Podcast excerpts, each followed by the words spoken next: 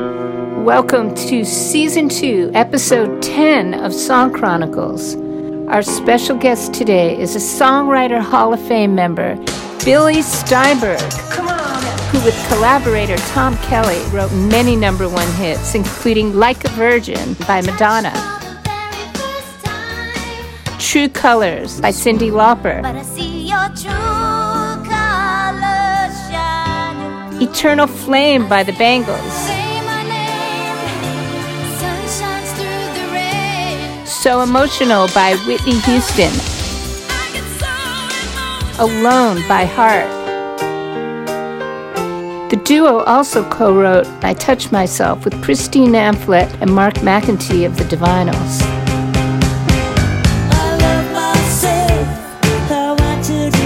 And I'll Stand By You with Chrissie Hynde.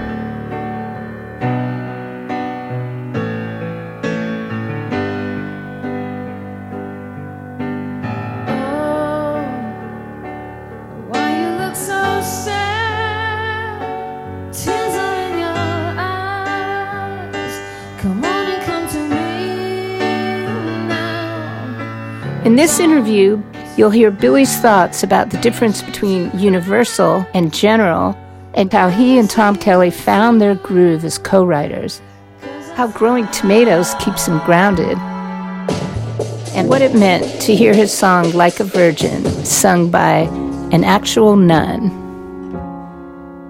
Billy's gone on to write with many other writers, including frequent collaborator Josh Alexander, with whom he co wrote Give Your Heart a Break, Demi Lovato, and Too Little, Too Late by JoJo. Please enjoy my conversation with Billy Steinberg. Hi, Louise. Thank you so much for doing it. Thank you for inviting me. One of the things I wanted to ask you, I want to like go back to when you were signed to Planet Records as Billy Thermal and you make this record and then without you trying, your song is heard and all of a sudden you're on the charts and everything's exploding. Like what was going through your mind when that was happening?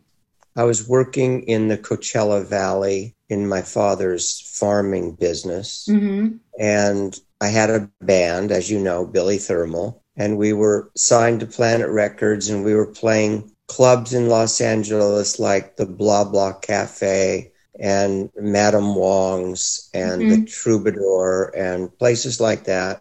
And the guitar player in my band, his girlfriend was someone I think you probably know, Wendy Waldman. Mm-hmm.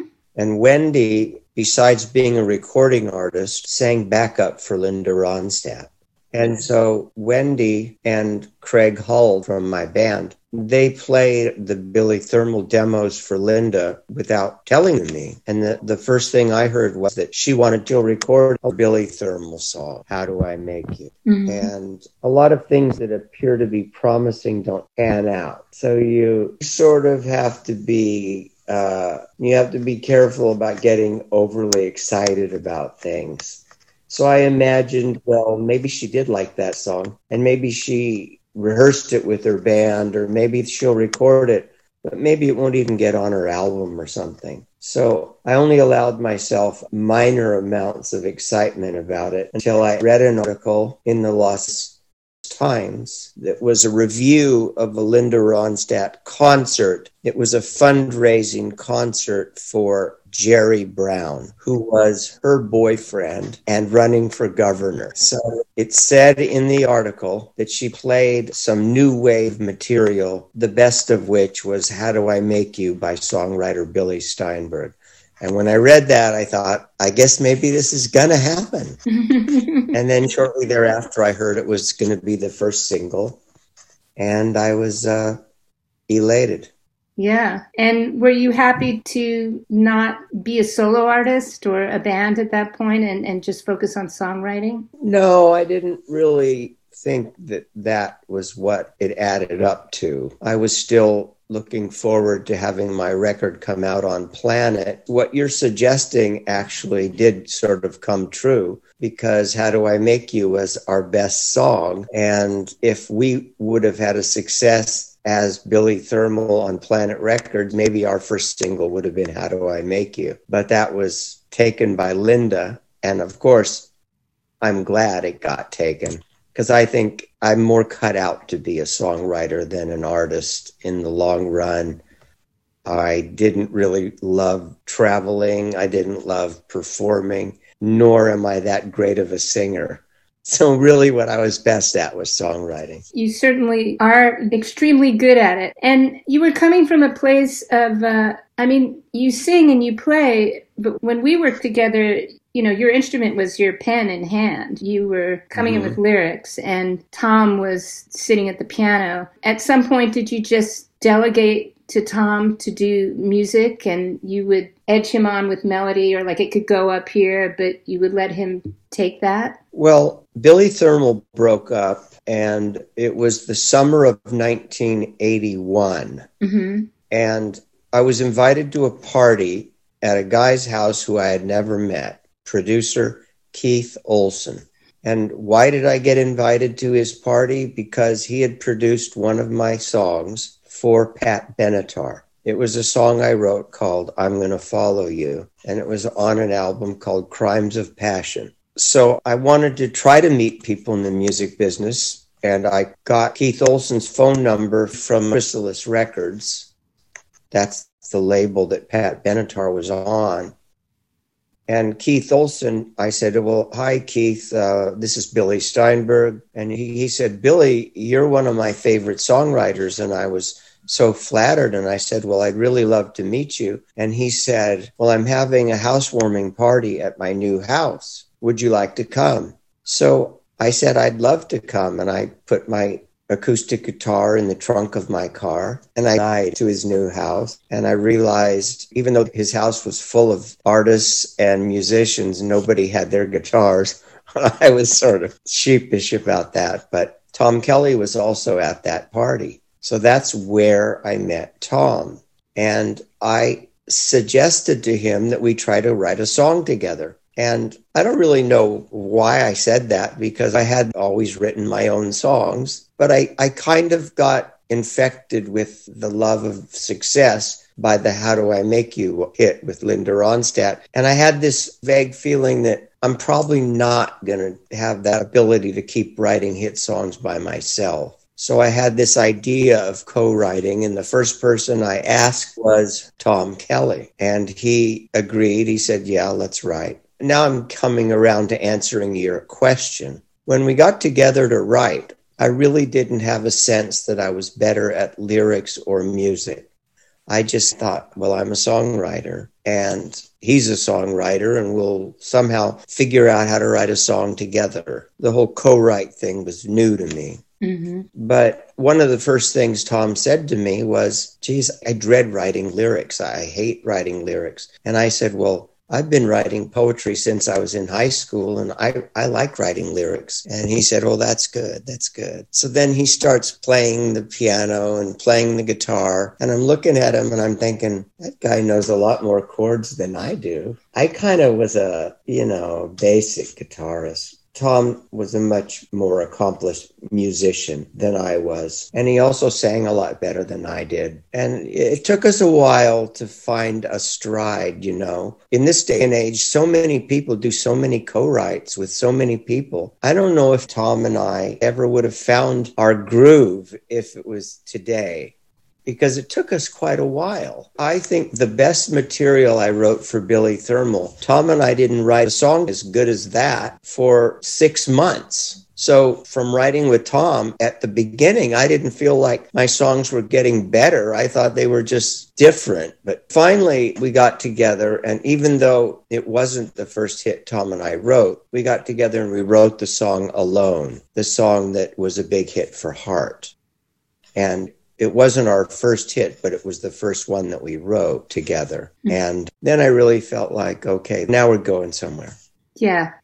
You know, I can't believe I've only just noticed this, but there seem to be a lot of female artists who cover your songs. Do you think that there's something, because I remember hearing in publishing circles, you have a demo and you're pitching it to a woman singer, get a man to sing on the demo so they don't feel like they're competing with your demo singer and vice versa. What do you think is the reason that more female artists have covered your songs? You know, I've been asked that question before, Louise, and I don't really know the answer. One of my most famous songs is Like a Virgin.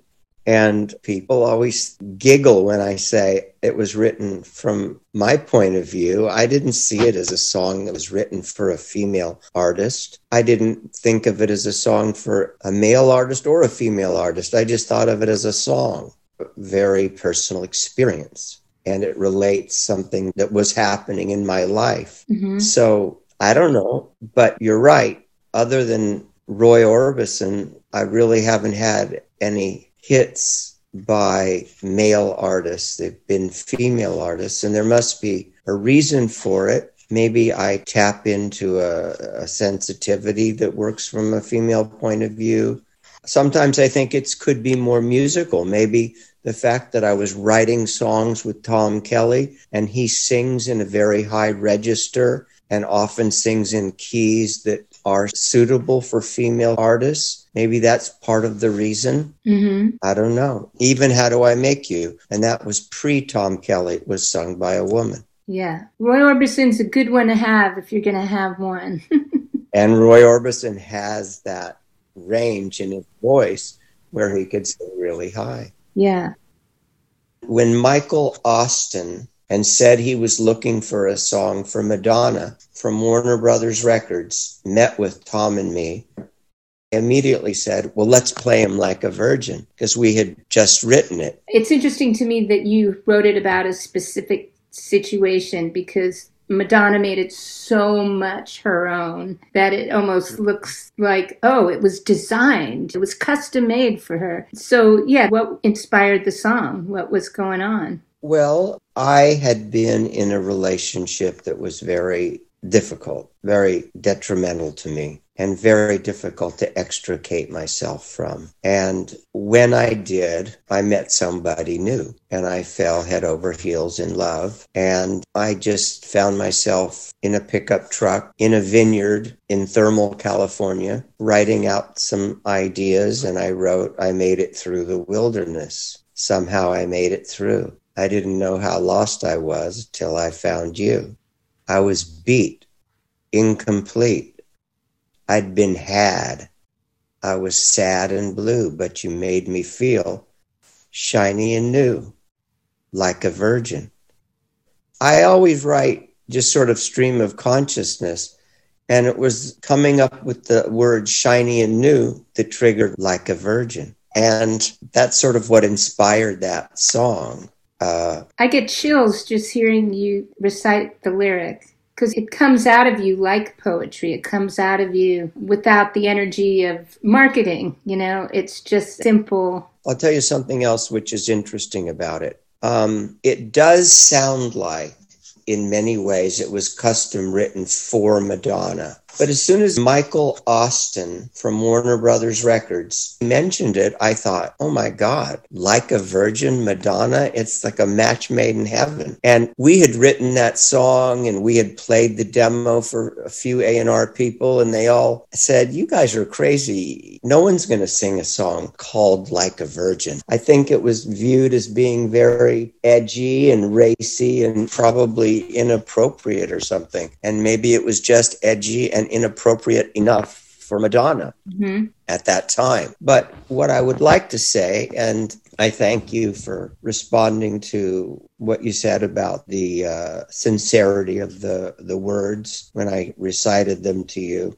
On the other side of the coin, there was a, a nun in Italy, and she sang and she won The Voice in Italy, the television show The Voice and she won it singing like a virgin. And she sang it like a ballad. And she did a beautiful video, a black and white video, and she's singing to God. And I was just so pleased that in a way, it was the exact opposite of Madonna. It was a nun singing it like a religious psalm or something. And I liked it that it showed the flip side of the song. It showed somewhat the sincerity with which those words were written. And I don't have anything to hold Mark the way Madonna did it at all. Any songwriter's dream would be to have Madonna sing their first number one song it was a dream come true for Tom and me. Yeah. But it is nice to see the other side of the coin, that there's more to the song than meets the eye. Yeah, there sure is. And all of your songs come out as from the heart. Nothing ever feels fake. Even though I know you're a crafts person, I mean, you've been doing it so long and there is craft involved, but I always feel like the craft is second and the emotion is first with you. And, you know, when you do craft really well, it's easy to fool people. You can't tell the difference anyway.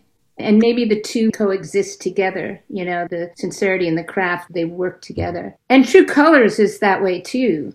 I've heard people cover that song, and it doesn't matter who's singing it. There's something so innocent and pure about the sentiment on that. Did that come from a life experience as well, or? Well, I would say True Colors is Tom and my most successful song. It's the one that earns the most money. It's the one that's been covered the most. And it was also the hardest one to write. And I'll tell you why. I told you earlier that I always wrote in a stream of consciousness kind of way. Mm-hmm. And I told you the words for the first verse of Like a Virgin and how they led into the title. Mm-hmm. Shiny and new, like a virgin. So the exact same thing happened with True Colors. The original first verse to that song went like this You've got a long list with so many choices, a ventriloquist with so many voices,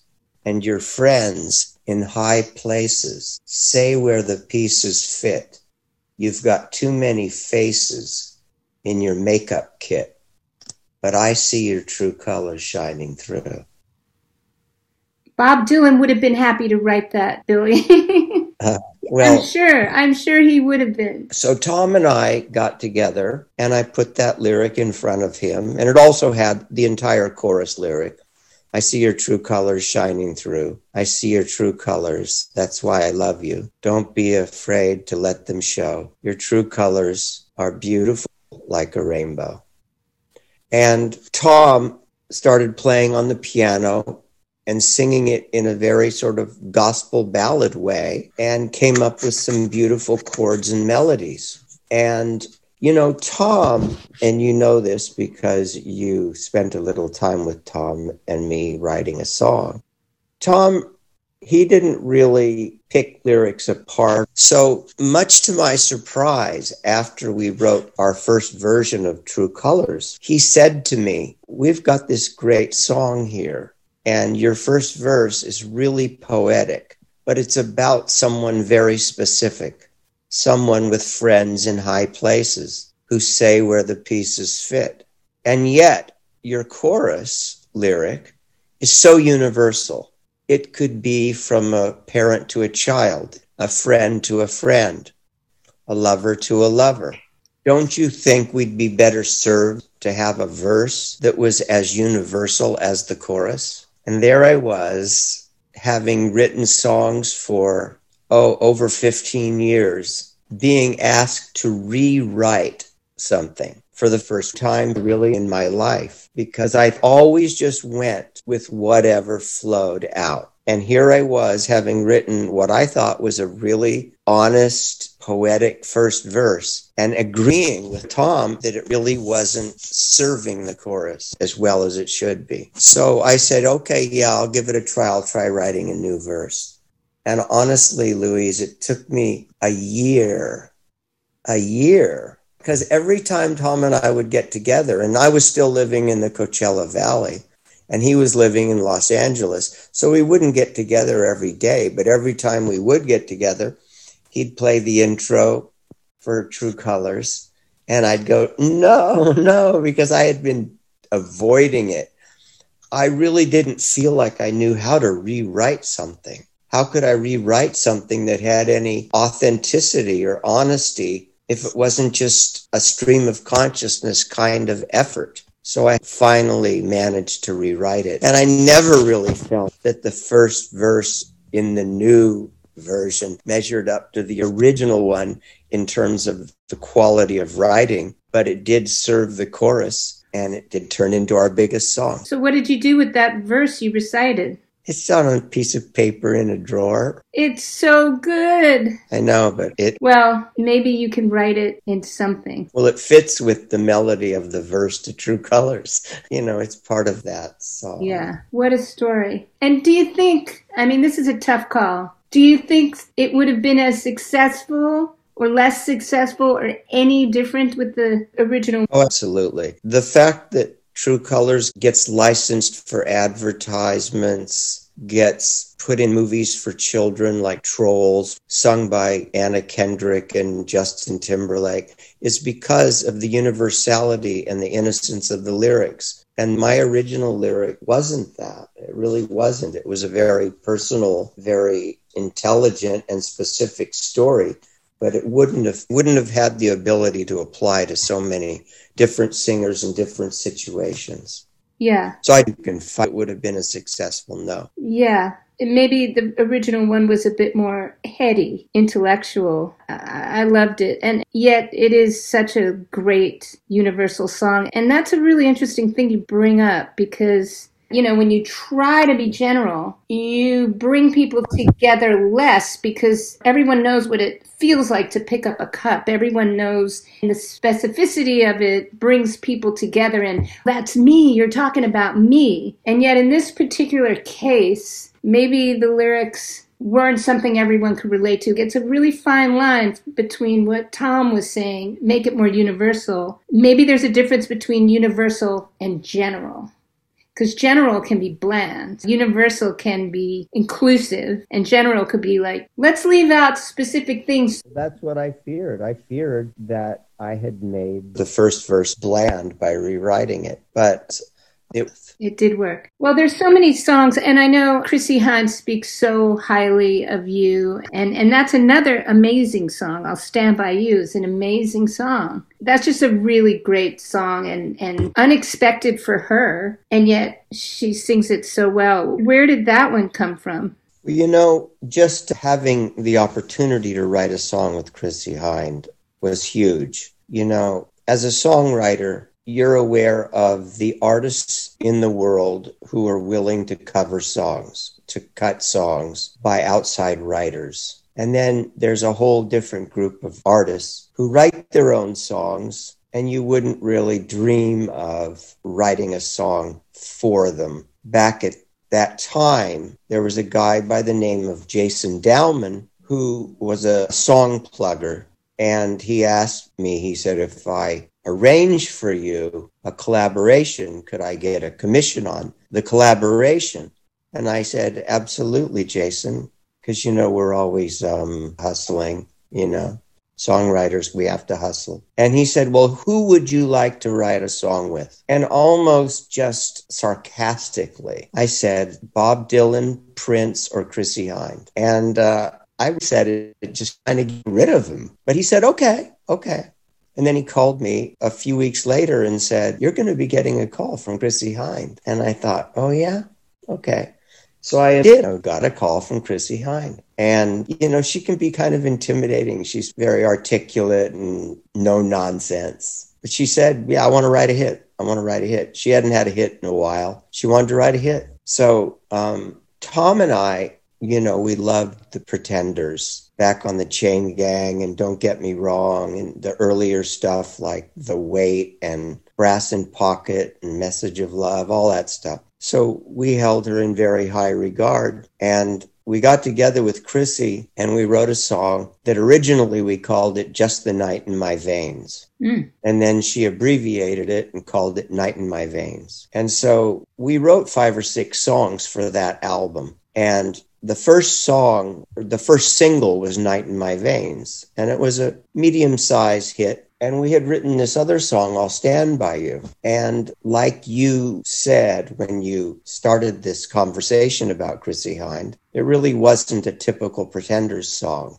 And I think that Tom and I felt that we, in Night in My Veins, we felt like, okay, we've really written a Pretenders song. This is a Pretenders song. But with I'll Stand By You, we felt we'd written a great song. We weren't sure it was a Pretenders song. And I think Chrissy felt the same way because when it came time for her to sequence her album, she kind of buried I'll Stand By You. I think it might be, you know, in those days, sequencing was an important thing because whether it was a CD or a vinyl record, it was first cut on the first side, and all these things meant a lot. And she kind of buried I'll Stand By You somewhere in the the middle of the second side of the album or something. I was glad that she didn't just leave it off the album because it did not sound like a Pretender song. But her guitar player played some great stuff in it and Bob Clearmountain mixed it and you know made it sound like a Pretender song and and it was nice because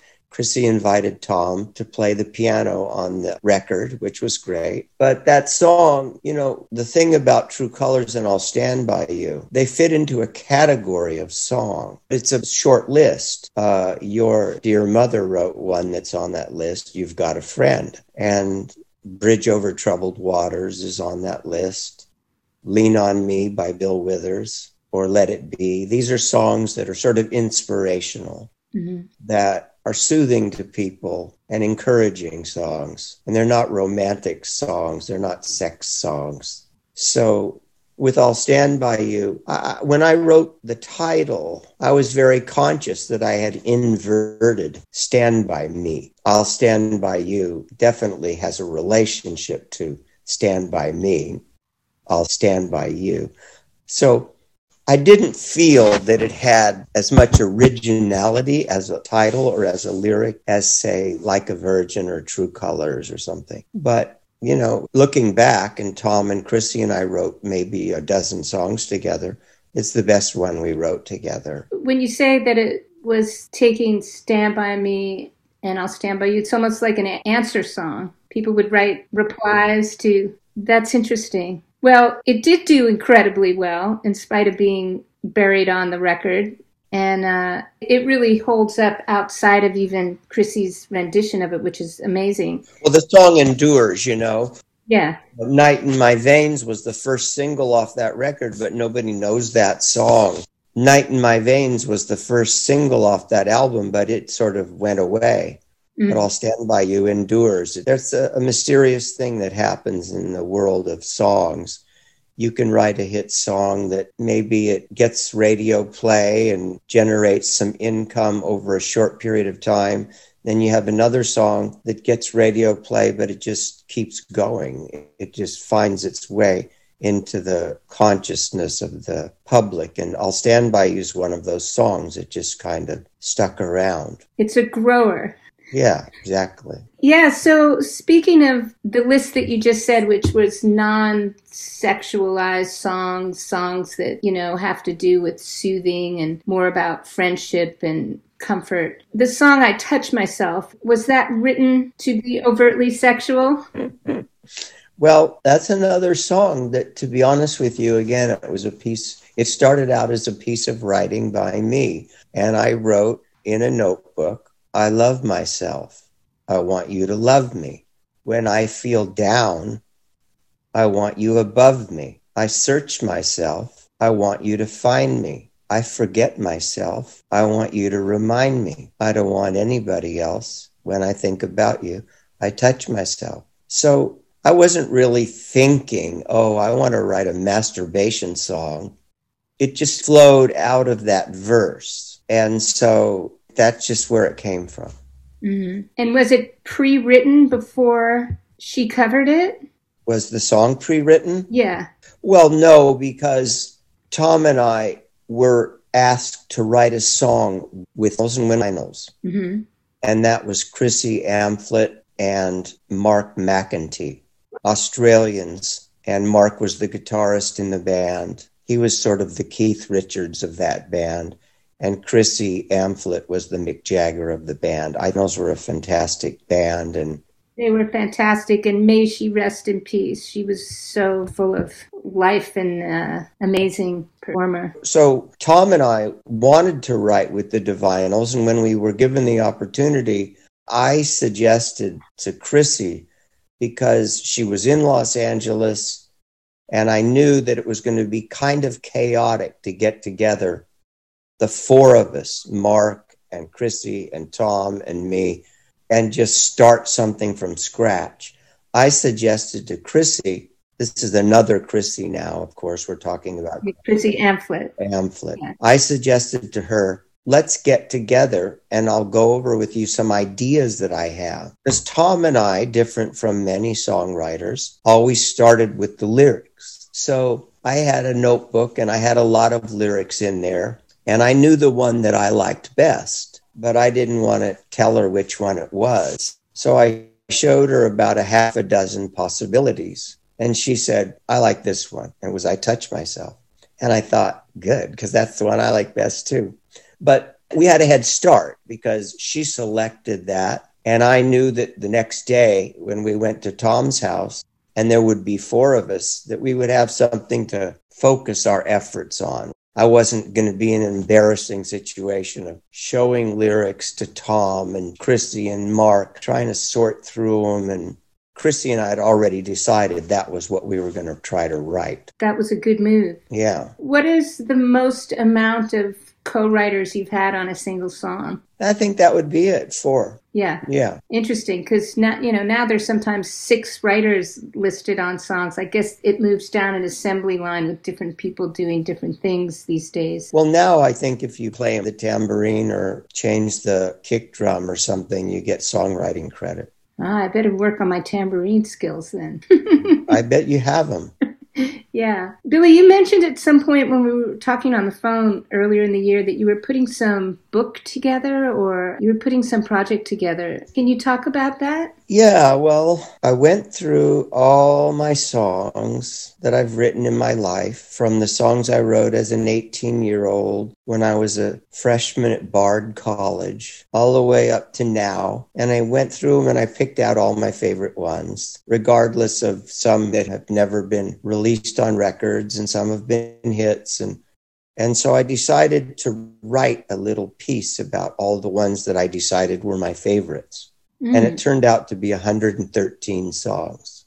So I wrote 113 little pieces about the songs. And then I scavenged around and I found photographs that related to all those different periods. Playing in a dormitory at Bard College, or performing with Billy Thermal, or working with Tom.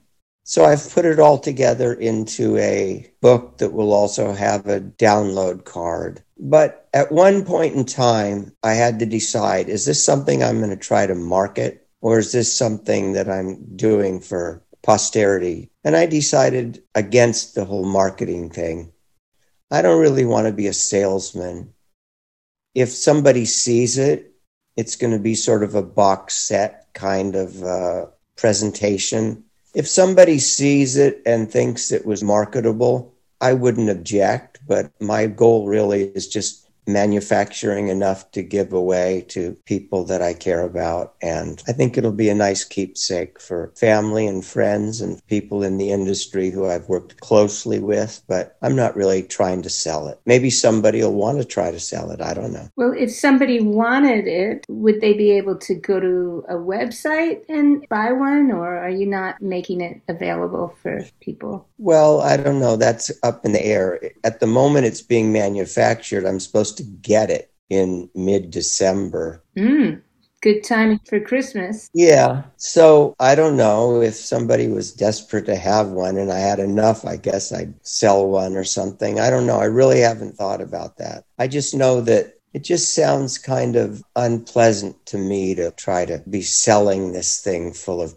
pictures of myself or something. It's, it's a little bit like vinyl. You have all these boxes sitting somewhere in your house, and you know, once in a while, someone goes on the website and says, "I want to sign vinyl," and you go to the post office and send it off. There's going to be one vinyl album in it too. Oh, oh, one thing I forgot to say about it is it's all demos. None of the songs are the hit versions. It's all the demos. Mm-hmm. And there's a vinyl record in it that'll have 12 of the biggest songs. So if you had this, you'd be able to hear Tom Kelly singing the demo of Like a Virgin or True Colors, or you'd hear Billy Thermal doing How Do I Make You, and so on. Chrissie Hynde singing the demo of I'll Stand By You. I don't know. It'll be a nice thing to have for people who care. I think a lot of people care, and also because everything is streamed and digital, I think things that you can touch and hold have a newfound value. It's like a piece of art. Those things that you're talking about have value for young people, or they just have value to us who miss the tactile quality of a vinyl record or a book? Would kids care about something like that? Well, you and I both have kids. Your kid is maybe a little more adult than my kids, but that's an interesting question. I know my kids like three dimensional things if it will make a sound. if they could plug something in, like a microphone or an amp or a guitar or something. But when it comes to content, they go through it really quickly. They like to go to it, be able to hear it right away, and, and then move on to the next thing and not take up space and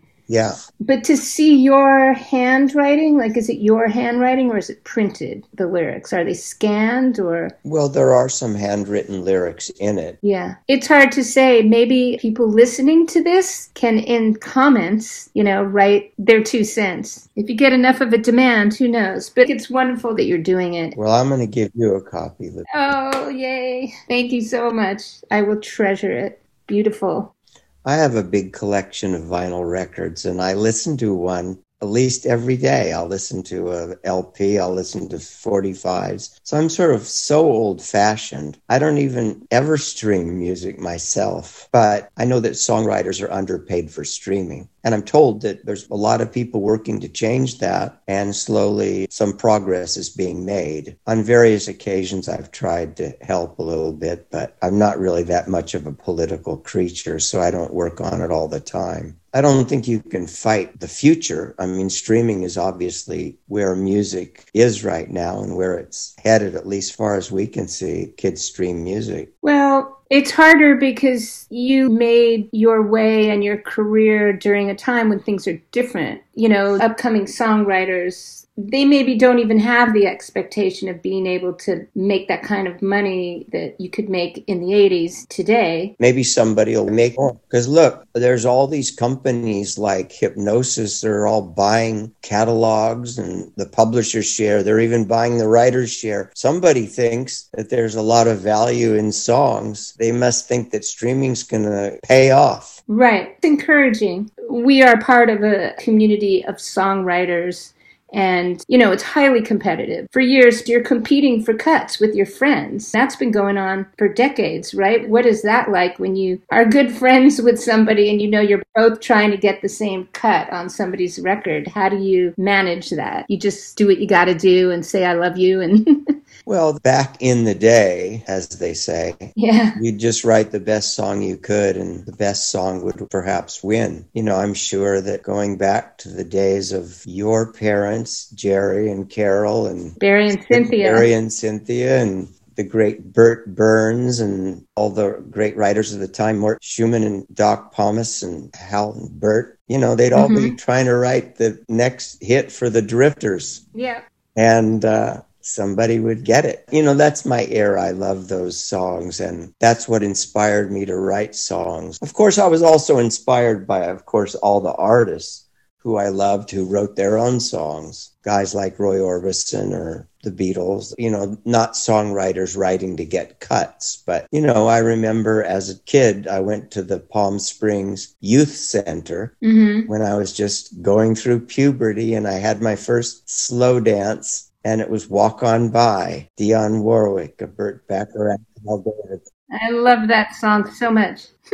yeah, you know, songs were always such a huge part of my life, you know. I remember having my collection of 45s, and my friends would come over and I'd play them, and I'd study my friends' faces. And it used to be very disappointing to me that they didn't care about these songs like I did. You know, when the needle went down on the record and it was There Goes My Baby by the Drifters, and with all those swirling strings and that great vocal, I would just be transported. It was almost too much to take.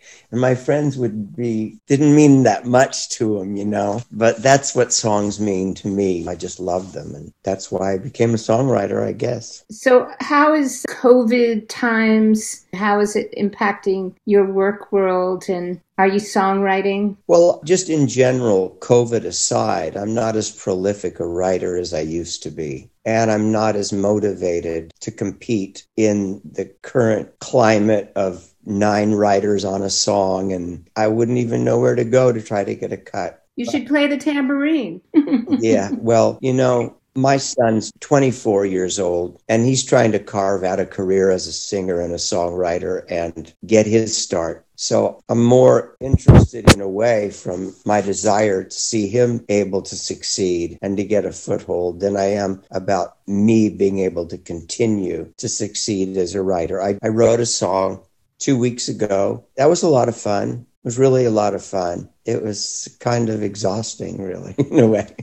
you were working with LP, that artist LP, weren't you, at one point? Yeah, I've done a lot of writing with LP, and she's a delightful individual, just fun to be around. She's like a female Roy Orbison in a way.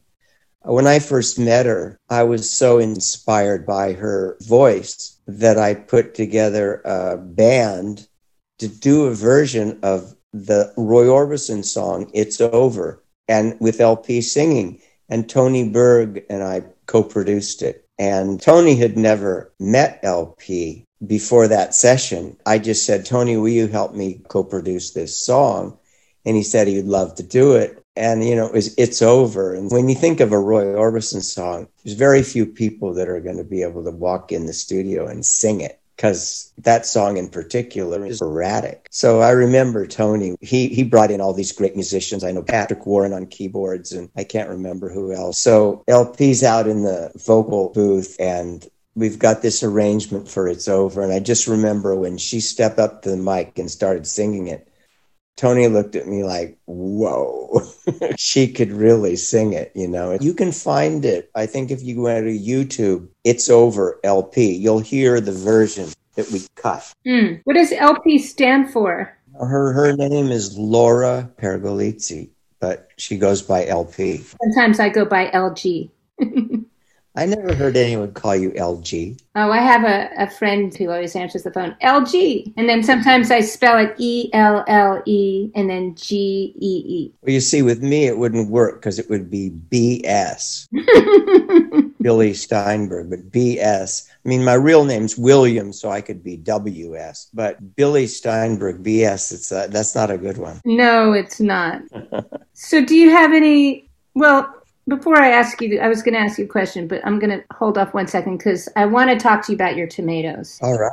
you've posted some really nice looking tomatoes that you've grown. And so I wanted to ask you what it was like working for your dad and, you know, knowing so much about earth sciences and how it's so opposite to being in the music business, you know, but in some ways I wonder if it helped, you know, I'm thinking Chauncey Gardiner, you know, and being there. Did it help you? Well, I've been accused of being a little like Chauncey Gardiner. Have you? Yeah, I have been, for better or for worse. Those of you who know the movie Being There with Peter Sellers would know that Chauncey Gardiner was kind of a bumbling, poetic moron or something. but and I've been accused of being a little like that. But yeah, I worked 15 years in agriculture with my father. And so I get the love for pruning the vines and planting a new vineyard and all everything that went into it. And during the spring and summer, I have 45 tomato plants in my backyard. And I buy the plants and I plant them and fertilize them and train them. And I don't know, it, it, it taps into that original feeling of working with vines. Mm-hmm. Mm-hmm. And do you feel when you're doing work or in your life when you're doing work that there's some kind of parallels of just things need tilling and then they have their time and their harvest and then you, you start over? Does it help see the big picture in some ways just by having a love of earth sciences? I don't know. I'm a very restless person, you know, and I need things to do. So I like having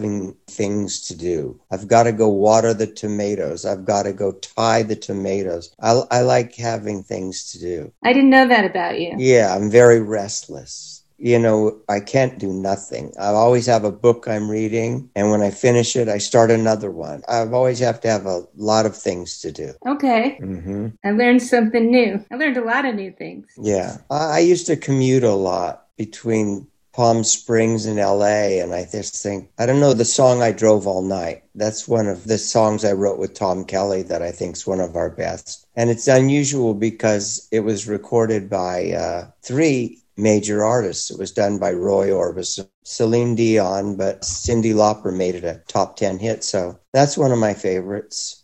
I don't know the first line of the song. It says, I had to escape. The city was sticky and cruel. I drove all night. But when Tom and I wrote the song, there's a song that Roy Orbison wrote called Running Scared. Mm. And our song, I Drove All Night, it's really an homage to Roy Orbison. And then to actually have him sing it was incredible to be in a room with him singing a song that we wrote as an homage to him. It was really the only childhood hero that I ever worked with. So that was amazing. Although I did once work with this songwriter called Gerry Goffin, who was also a childhood hero but not an artist, but a songwriting hero. How did that work? Tom had to have been there, right? Because you and my dad would have been writing lyrics mostly, yeah? Well, your your dad came in with a lyric that he had written. And so I don't know, maybe it needed some additions that I added on to it. But I know that emotionally it was Tom writing some chords and melodies to something your dad had written and I helped out. I don't know.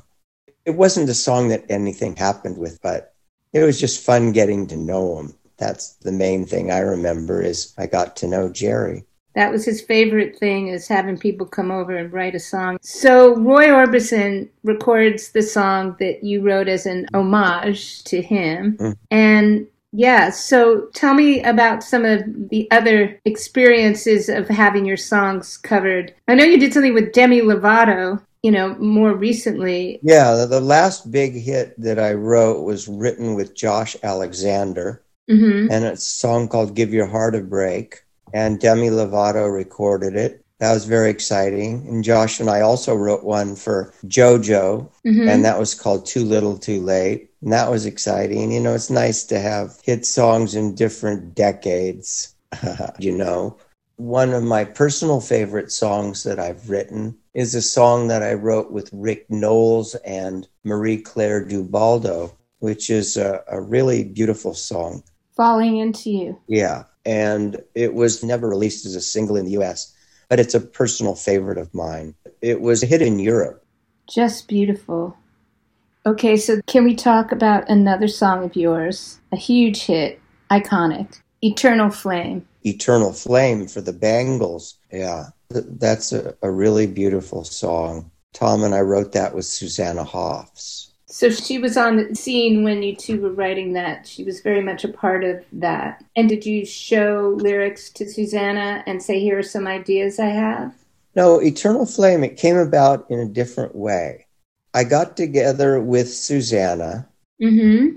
like I was explaining with Chrissy Amphlett. I wanted to get together with Susanna and come up with some lyrics before we got together with Tom. Mm-hmm. But she walked in to my house. And you know, when songwriters are going to do some work together, usually there's some chit chat that happens beforehand. And Susanna said that she had just been with the Bangles in Memphis, Tennessee. And that while they were there, they went to Graceland. And she said, We saw an eternal flame for Elvis. And I said, Whoa, that's a great title for a song. And it triggered in my mind this image I had as a child of walking through the synagogue in Palm Springs with my Sunday school class.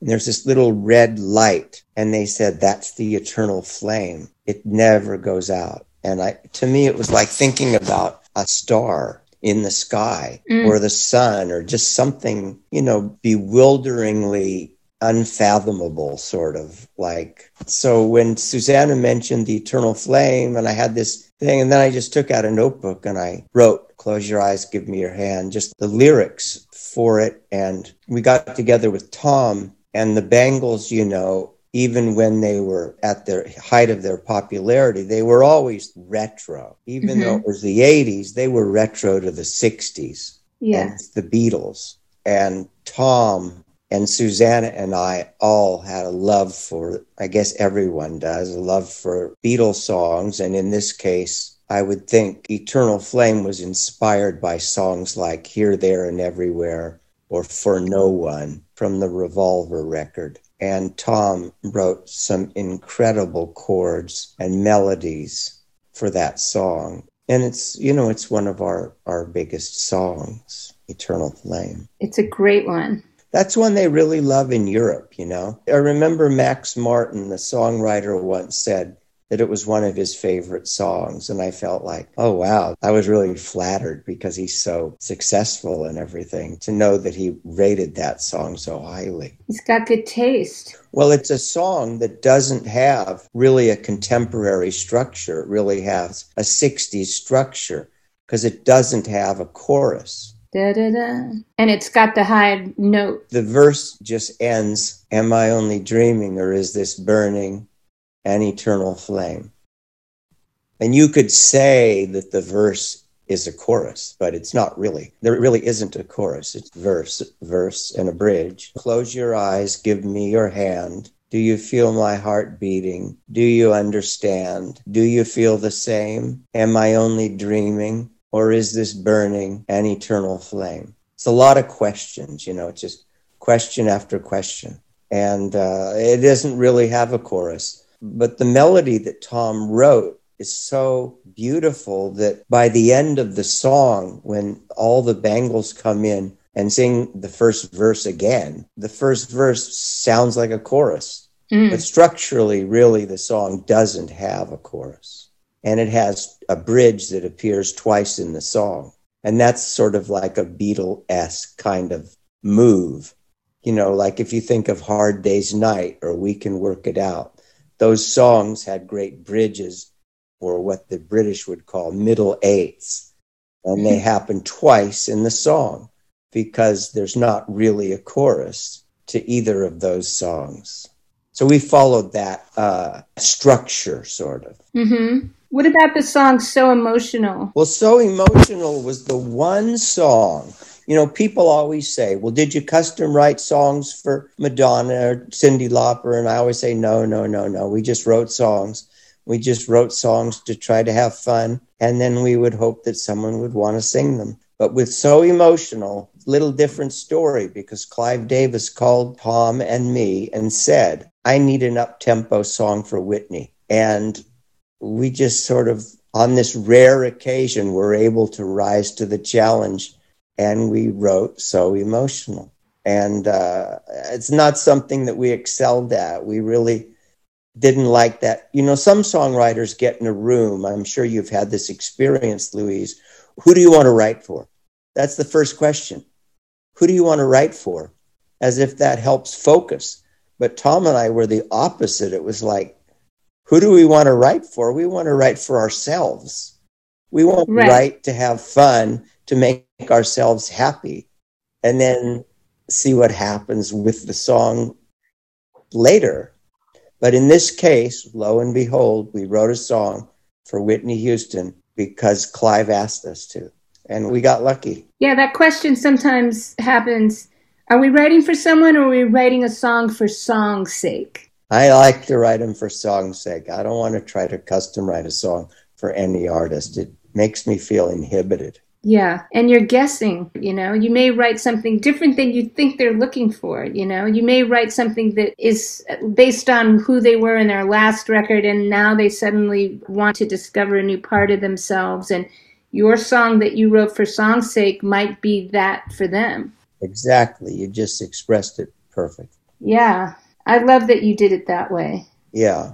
And it helps that you had a bunch of hits to get Clive Davis to call you. I mean, I waited eight months for Clive to listen to a song, and then I got a letter, a reject letter, And he sent many of them. I got letters from Clive. You do. You have them too. Yeah. The nice thing about Clive, I'll tell you an interesting story. And um, it came out of an experience maybe I shouldn't mention names here because it might be considered critical of a particular individual. But a few years back, I wrote a song with my partner, Josh Alexander, and another guy. The three of us wrote a song, and we wrote it for a very famous, well, we didn't write it for her, but it got cut by this very well known artist who's popular today. This was just a few years ago. And her A&R person loved the song and played it for people whenever they came in and said, this is where we're headed with this record. And, you know, it was really exciting for us to know how much they liked this song. The song had the word heart in the title, but then the artist decided arbitrarily that she didn't want to have a song with the word heart in the title. And she told her A&R person she wanted to drop the song because she didn't want a song with the word heart in the title. And of course, I was devastated. We were convinced our song was the first single. But the reason I'm telling you this now is because we were talking about Clive Davis. And I'm thinking if Clive Davis picked So Emotional for Whitney Houston and she recorded it, if she said, Well, I don't really want to have a song with the word emotional in the title, would he have let her discard the song? No way. That's what was great about Clive Davis. Whether he was rejecting your song or not, he really believed in what he heard and he cared about it he'd have three producers cut the song until they got it right. And today, like this experience I had with this other song, it was so disappointing that this guy loved the song, played it for people as what he thought was the prototype for this artist, and then was willing to just throw it away because the artist didn't want a song with that word in the title. I don't know. I just thought the Clive Davises of the world who really believe in what they're doing are few. Yes. Yeah. Having been signed to majors, I know what it felt like when I had really good A&R you know, just having someone have insight on something and say, what if you would consider, and so often I would be primed and ready for that idea. Am I about to get to water down what I do? I was already raring to look at it that way. And then I'd be surprised and say, that's a great idea. That's great input. That's what A&R is supposed to be. Yeah. Artist and repertoire. That's right. Yeah. It's been great chatting with you, and thank you for inviting me to be a part of your journey. Thank you. I'm actually going to go to a sound check now, believe it or not. I don't play very many gigs these days, but I'm sitting in on a Gram Parsons 75 birthday tribute. Will you keep busy? Because I know you like to. Yeah. I'll be excited to hear the podcast of our conversation. Thank you again for inviting me, Louise. Billy, love to you. See you soon. Okay, bye, Louise. Bye. Thank you, Billy, for all your insight and for sharing what makes songs that stand the test of time. Join us next time for a conversation with Thomas Walsh an Ivor Novello nominated songwriter who's the front person and songwriter behind the Irish pop rock group Pugwash.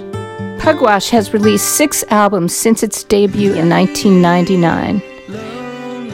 Influences on the band's sound are regularly cited as including XTC, Electric Light Orchestra, Jeff Lynne, The Beach Boys, The Kinks, and Honeybus. On Song Chronicles, you'll hear the behind the scenes stories told by music makers and music industry insiders themselves. If you're enjoying the podcast, please leave a review on Apple, YouTube, Spotify, Podbean, or wherever you stream.